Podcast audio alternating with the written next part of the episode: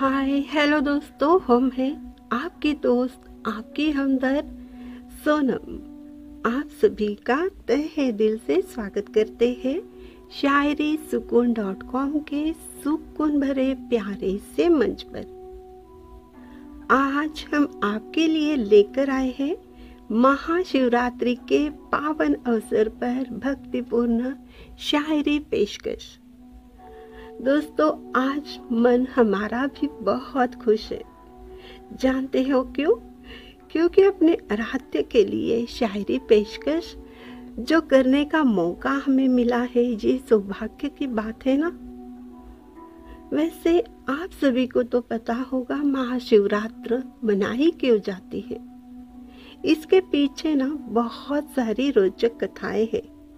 उनमें से एक ये भी कहा जाता है कि उसी दिन भगवान शिव पृथ्वी पर बारह ज्योतिर्लिंग के रूप में प्रकट हुए थे। और ये भी कहा जाता है, महाशिवरात्रि के दिन ही शिव वैराग्य अवस्था छोड़ गृहस्थ जीवन में प्रवेश करते हैं। उसी दिन माता पार्वती से उनका विवाह होता है। शिव और शक्ति के मिलन का दिन, यानी महाशिवरात्रि। तो चलिए सुनते हैं लाजवाब शायरा नेहा जी, इनकी लिखी हुई ये शायरी। अर्ज़ किया है, तब का फल सती ने पाया, तब का फल सती ने पाया, शिवजी संग विवाह रचाया। अनोखा था ये बंधन सृष्टि का, अनोखा था ये बंधन सृष्टि का ब्रह्मांड सारा खुशी से हर्षाया। दोस्तों, हम सभी जानते हैं, ये कथा कि माता पार्वती ने भगवान शिव जी को पति रूप में पाने के लिए कितना कठिन तप किया था। और हर जन्म जन्म माता पार्वती और शिव जी का बंधन अटूट बन गया। और इसीलिए कुंवारी कन्या या शादी उत्सुक सभी शिव जी और माता पार्वती की पूजा करते हैं तथा दाम्पत्य जीवन में आशीर्वाद पाने के लिए भी ये व्रत किया जाता है। शिव शक्ति का प्रेम दर्शाने वाली और एक शायरी सुन लीजिए। अर्ज़ किया है। शिव पार्वती संगम है। शिव पार्वती संगम है प्रेम और शक्ति का। एक अटूट बंधन, त्याग और शक्ति का। शिव काल का रूप है। शिव अंत से अनंत है। भोलेपन में भक्तों पर कृपा की बरसात करने वाले भोलेनाथ जी जब गुस्सा होते हैं, क्रोध में आते हैं, तब तीसरी आँख खोलकर भस्म करने में जरा भी देर नहीं लगाते हैं। तो चलिए दोस्तों, सुनते हैं और एक शायरी। लेकिन उससे पहले आपको कुछ बताना ही हम भूल गए। ऐसा ही होता है, जब भक्ति रस में और वो शिव जी की भक्ति हो तो सब कुछ भूल जाना जायज़ है ना? तो बताते हैं क्या भूले हैं।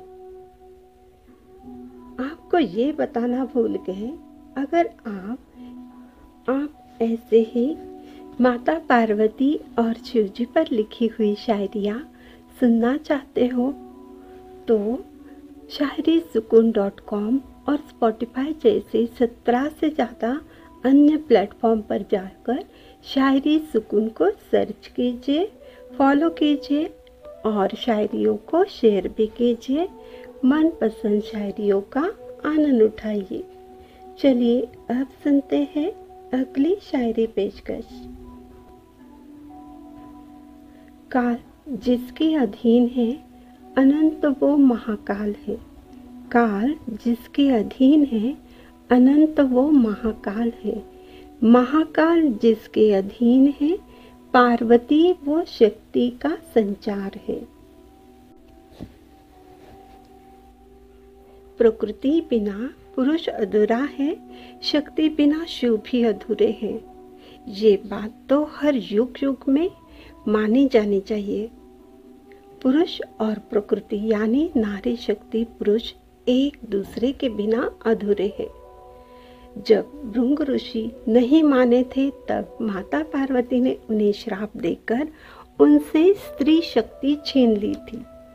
उस शक्ति छीन लेने के बाद भृंग ऋषि शक्तिहीन विकलांग बनकर गिर गए। तब उन्हें एहसास हुआ, स्त्री शक्ति यानी नारी शक्ति पुरुष के लिए कितनी ज़रूरी है। बहुत खूब, कितनी अच्छी बात कही है ना? शिव काल का रूप है। शिव अंत से अनंत तक है। भोलेपन में भक्तों पर कृपा बरसाने वाले। भोलेनाथ, जब क्रोध आता है तो तीसरी आँख खोलकर भस्म करने में देर नहीं लगाते हैं। माता पार्वती जब महाकाली का रुद्र अवतार धारण करती है किसी भी तरह से शांत नहीं होती है, तब सिर्फ़ उन्हें भगवान शिव ही शांत कर पाते हैं। कितना अद्भुत अलौकिक प्रेम भरा ये वैवाहिक जीवन का नाता है ना। लेकिन अभी वक्त हो चला है आपसे विदा लेने का।